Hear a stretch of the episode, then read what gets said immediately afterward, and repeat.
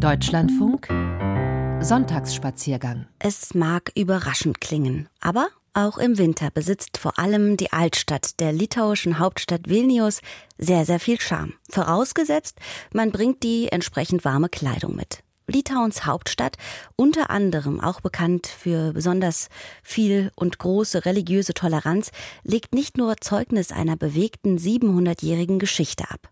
Vilnius präsentiert sich als dynamische Stadt, die sich traumatisiert von den verschiedenen Phasen russisch-sowjetischer Herrschaft an Westeuropa orientiert ein Hauch mediterraner Architektur, ein Hauch von künstlerischer Anarchie im Stadtteil Usupis, die Wiederauferstehung von drei Dutzend zu Sowjetzeiten stillgelegter Kirchen. Begleiten Sie uns auf dem heutigen Sonntagsspaziergang mit meinem Kollegen Burkhard Birke in die winterliche litauische Hauptstadt. Mes dabar pradėsime trumpą ekskursiją po 700 metų jauną Vilnių.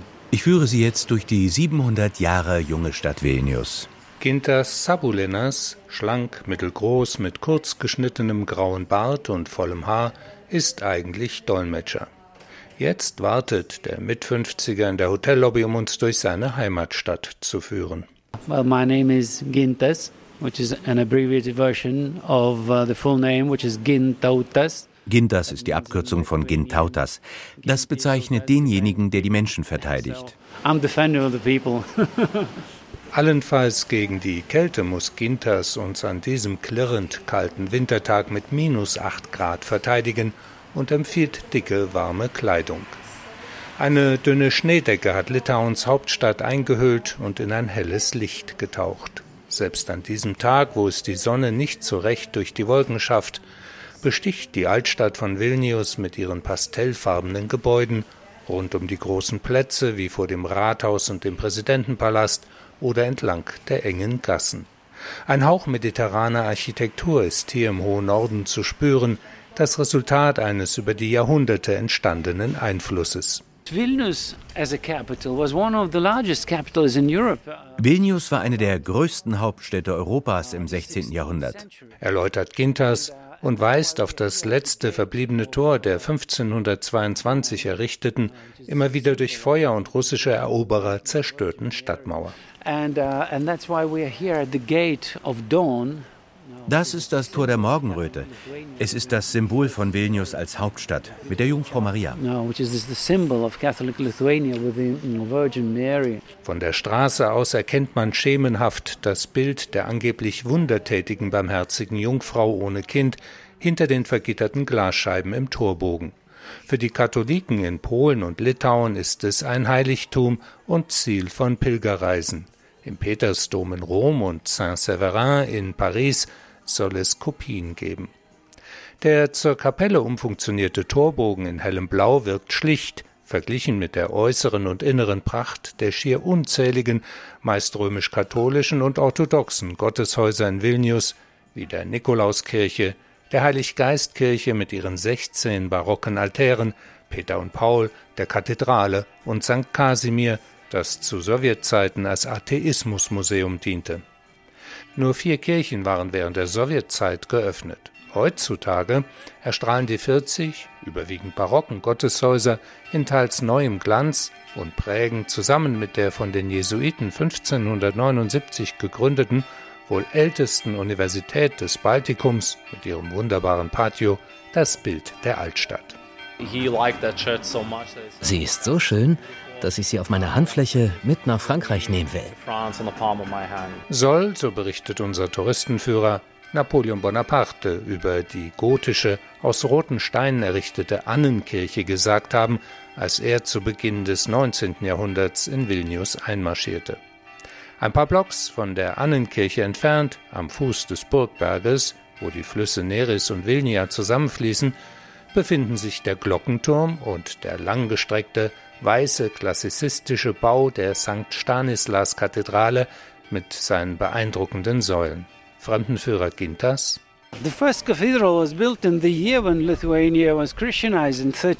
Die erste Kathedrale wurde im Jahr 1387 im gotischen Stil errichtet, als Litauen christlich wurde. Später folgten Umbauten im Renaissance- und Barockstil. Das barocke Gebäude hatte zwei Türme, von denen einer im Sturm zusammenbrach und die Kathedrale beschädigte. Der Bischof von Vilnius beauftragte dann den besten Architekten seiner Zeit, Stuaka Gutsevicius, die Kathedrale in einem anderen Baustil wieder aufzubauen. Ende des 18. Jahrhunderts, 1795, war das der französische Klassizismus. Und so kommt es, dass die Kathedrale dem Rathaus ähnelt. French classicism.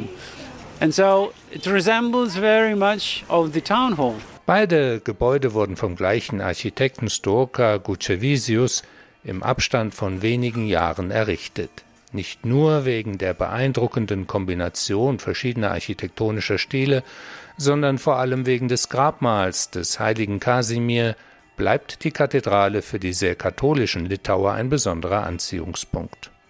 1636 wurde dem 152 Jahre zuvor verstorbenen Königssohn Kasimir eine eigene Grabkapelle gebaut.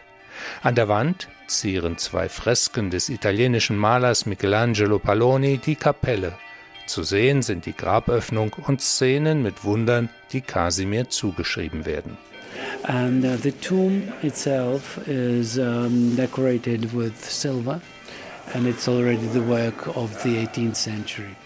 Das Grab ist mit Silber verziert und eine Arbeit aus dem 18. Jahrhundert. Die Stuckarbeiten stammen von dem Italiener Petro Perti.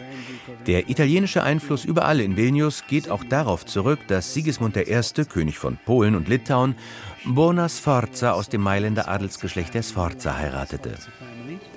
And so she uh, introduced many uh, Italian uh, things to Lithuania. Erläutert Gintas bei der Führung durch die Grabkapelle in der Kathedrale wohin die Reliquien erst nach 1990, dem Ende der Sowjetherrschaft, aus der Kirche Peter und Paul gebracht wurden.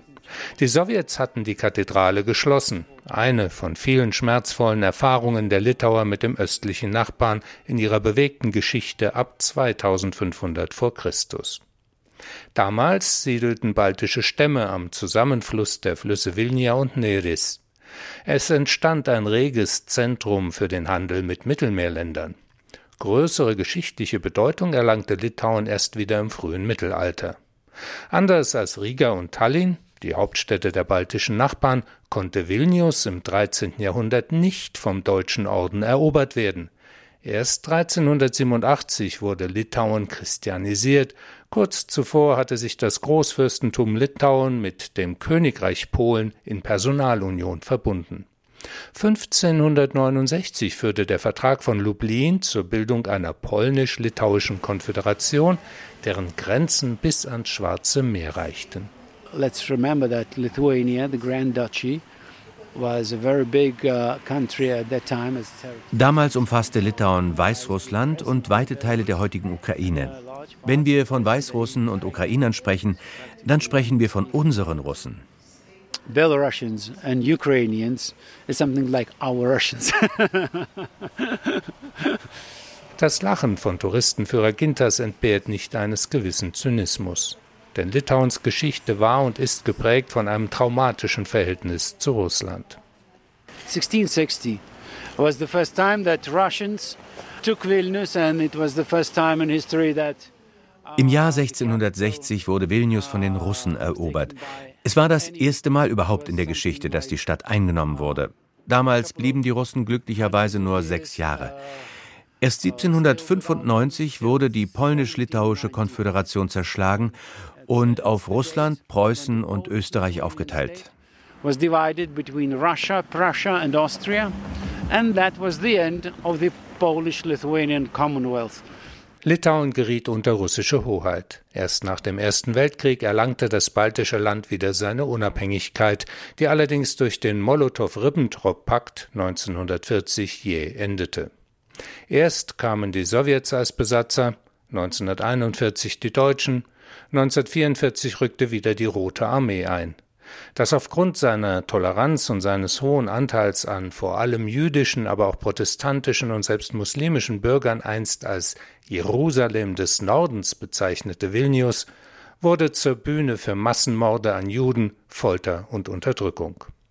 An das einstige jüdische Viertel erinnern heute allenfalls noch ein paar Straßennamen, ein Justizgebäude aus der Zarenzeit, unweit der Altstadt, wurde von den Sowjets 1940 in eine Folterwerkstatt und ein Gefängnis umgewandelt, das auch die Nazis nutzten. Am Eingang des großen grauen Gebäudes treffe ich Lina, Anfang 50, ein trauriges Lächeln im Gesicht. We are now in uh, the real prison of KGB facility. Wir stehen hier im Gebäude des echten KGB-Gefängnisses. Und diese Tafel erzählt die Geschichte des Gebäudes. Eine Geschichte des Grauens wartet im Inneren. Uh, uh, Rund 50 Jahre Geschichte werden hier wiedergespiegelt. Lina zeigt erst im Keller, anschließend auf der Etage die Räume, in denen Gefangene aufgenommen wurden, teilweise zu 20 auf nicht einmal 8 Quadratmetern, mit nur einem Eimer für ihre Bedürfnisse zusammengefercht. Lina führt durch die Räume, wo Menschen gefoltert, ermordet und später wie in einem Schlachthof gleich abtransportiert wurden. Die Nazis nutzten das Gebäude genau wie die Sowjets vor ihnen, um Widerständler, Juden, Homosexuelle und Roma zu foltern und hinzurichten. Auch mit Hilfe von Litauern, die hofften, ihre Unabhängigkeit zurückzubekommen, ermordeten die Nazis 70.000 Juden allein in Vilnius. 1944 übernahmen wieder die Sowjets und gingen vor allem bis Mitte der 1950er Jahre erbarmungslos gegen den litauischen Widerstand vor, auch gegen Mitglieder der katholischen Kirche. 20.000 Menschen wurden damals im Gefängnis und bei den Widerstandskämpfen getötet. 200.000, oft Familienangehörige, wurden deportiert und starben. Einige überlebten. Uh, so wie Linas Großvater, der nach Sibirien zwangsdeportiert worden war und erst im hohen Alter wieder in die Heimat zurückkehren durfte. Wie tief das Trauma der Sowjetzeit sitzt, zeigt eine Sonderausstellung mit beeindruckenden Werken zeitgenössischer litauischer Künstler im modernen Mo-Museum am Rande der Altstadt von Vilnius. Das Ende der Sowjetherrschaft Anfang der 1990er Jahre entfesselte förmlich die Kunst in Litauen. Uh, die Kunst der 90er war konzeptuell, sehr ausdrucksstark und aggressiv. Die Beschreibung von Kunstführer Paulus trifft in gewisser Weise auch auf einen ganzen Stadtteil von Vilnius zu, auf Uschupis. Dorthin führt uns Kollege Gintas. Wir überqueren eine Brücke. So practically the river makes the border between Lithuanian Republic and the Republic of Užupis. Der Fluss bildet sozusagen die Grenze zwischen der Republik Litauen und der Republik Ušupis. Sie wurde Anfang der 90er Jahre gegründet, als einige nicht anerkannte Künstler hierher zogen, Häuser besetzten. Später hat man sie ihnen vermietet. Dieser Stadtteil war extrem arm. Überall in Ušupis sind die Wände mit Graffiti künstlerisch gestaltet. Die Menschen in Ušupis, auf Deutsch jenseits des Flusses, leben nach wie vor alternativ. Sie haben eine eigene Verfassung, die in allen erdenklichen Sprachen an einer Wand auf Tafeln nachzulesen ist, und haben daraus auch einen für Touristen attraktiven Kult gemacht. Kulturell hat Vilnius ohnehin einiges zu bieten, Philharmonie, Jazz, Museen und auch die Esskultur kommt nicht zu kurz. Längst hat sich neben der traditionellen, sehr deftigen, fleischlastigen Kost eine alternative Fusionsküche etabliert. Yeah, the principles are local, sustainable and flavorful. That's the three pillars that we're standing on. Lokal, nachhaltig und mit viel Geschmack. Auf diesen drei Säulen ruhe die moderne litauische Küche, sagt Chefkoch Andres Kubilus aus dem Restaurant 1918. Auch in gastronomischer Hinsicht strebt Litauen danach, das Erbe des Zarenreiches und der Sowjetzeit vergessen zu machen. From 1940s we're back in uh, Soviet Union and it's shitty as hell. Als wir in den 1940er Jahren in die Sowjetunion zurückkehrten, war die Küche ein einziger Mist. Jene 50 Jahre waren auch kulinarisch wirklich sehr schlecht. Jetzt nutzen wir die Gelegenheit, um 200 Jahre sehr schnell aufzuholen und uns nach Europa zu orientieren, wo wir auch kulinarisch hingehören möchten. Traditionell litauisches mit moderner europäischer Küche, herauskommen Gerichte wie Hirschtartar in einem Blätterteigtörtchen oder Eis mit einer Salbeicreme, der Ameisen die nötige Säure verleihen. Auch in der modernen Fusionsküche Litauens geht es freilich nicht ohne die traditionellen Teigtaschen. For me, it's a dish which shows dedication, love and uh, commitment to the ones you love. Hingabe, Liebe und Verbundenheit bedeutet dieses Gericht für die Menschen, die man liebt. Ich erinnere mich, wie meine Mutter, eine professionelle Geigerin, vor ihren Tourneen bis zwei, drei Uhr nachts in der Küche saß, um für die Zeit ihrer Abwesenheit der Familie Teigtaschen zuzubereiten. Das war echte Hingabe und die versuche ich den Gästen zu vermitteln. And this feeling through that dumpling I'm trying to give away to the guest in the dining room die Altstadt Užupis der litauischen Hauptstadt Vilnius und ihr Winterscham. Burkhard Birke war für uns dort.